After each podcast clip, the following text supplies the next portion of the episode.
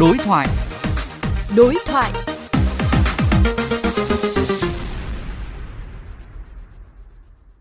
Thưa quý thính giả, những ngày qua, dịch COVID-19 đã khiến việc dạy và học lao đao khi các thầy cô và học sinh đã sẵn sàng cho kỳ thi học kỳ từ trước nghỉ lễ nhưng lại phải học trực tuyến. Nhiều trường đã tính tới việc cho học sinh gấp rút làm bài thi khi còn có thể hoặc tổ chức thi online. Đối thoại với phóng viên Xuân Tú về vấn đề này, chuyên gia giáo dục Vũ Thu Hương nêu ý kiến. Bà có nhận định thế nào về việc một số trường đang gấp rút cho học sinh hoàn thành kỳ thi học kỳ 2 năm nay do yếu tố dịch bệnh COVID-19 ạ?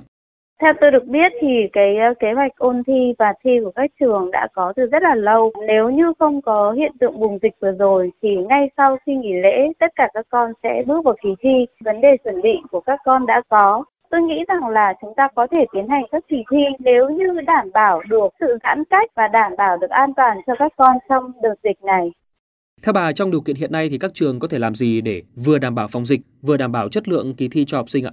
Đối với trẻ em khi các con đã chuẩn bị tâm lý để thi nhưng lại bị hoãn lại thì thường các con sẽ cảm thấy rất là chán nản. Các con hoàn toàn không muốn kéo dài cái thời gian ôn tập. Vậy thì nếu như các trường tổ chức thi thành những nhóm nhỏ, ví dụ một khối thi thôi, sau đó đi về và đến khối khác đến thi thì vẫn có thể đảm bảo được giãn cách học sinh và đảm bảo được việc thi cử diễn ra nghiêm túc. Tôi nghĩ rằng không nên tổ chức kỳ thi vào buổi tối bởi vì buổi tối thì thường tâm trạng của các con không dành cho kỳ thi nếu như chúng ta bố trí thời gian trong ngày để có thể thi cử thì tốt hơn và sẽ hợp lý với tất cả các con, cũng đảm bảo được sự an toàn trong cái kỳ dịch.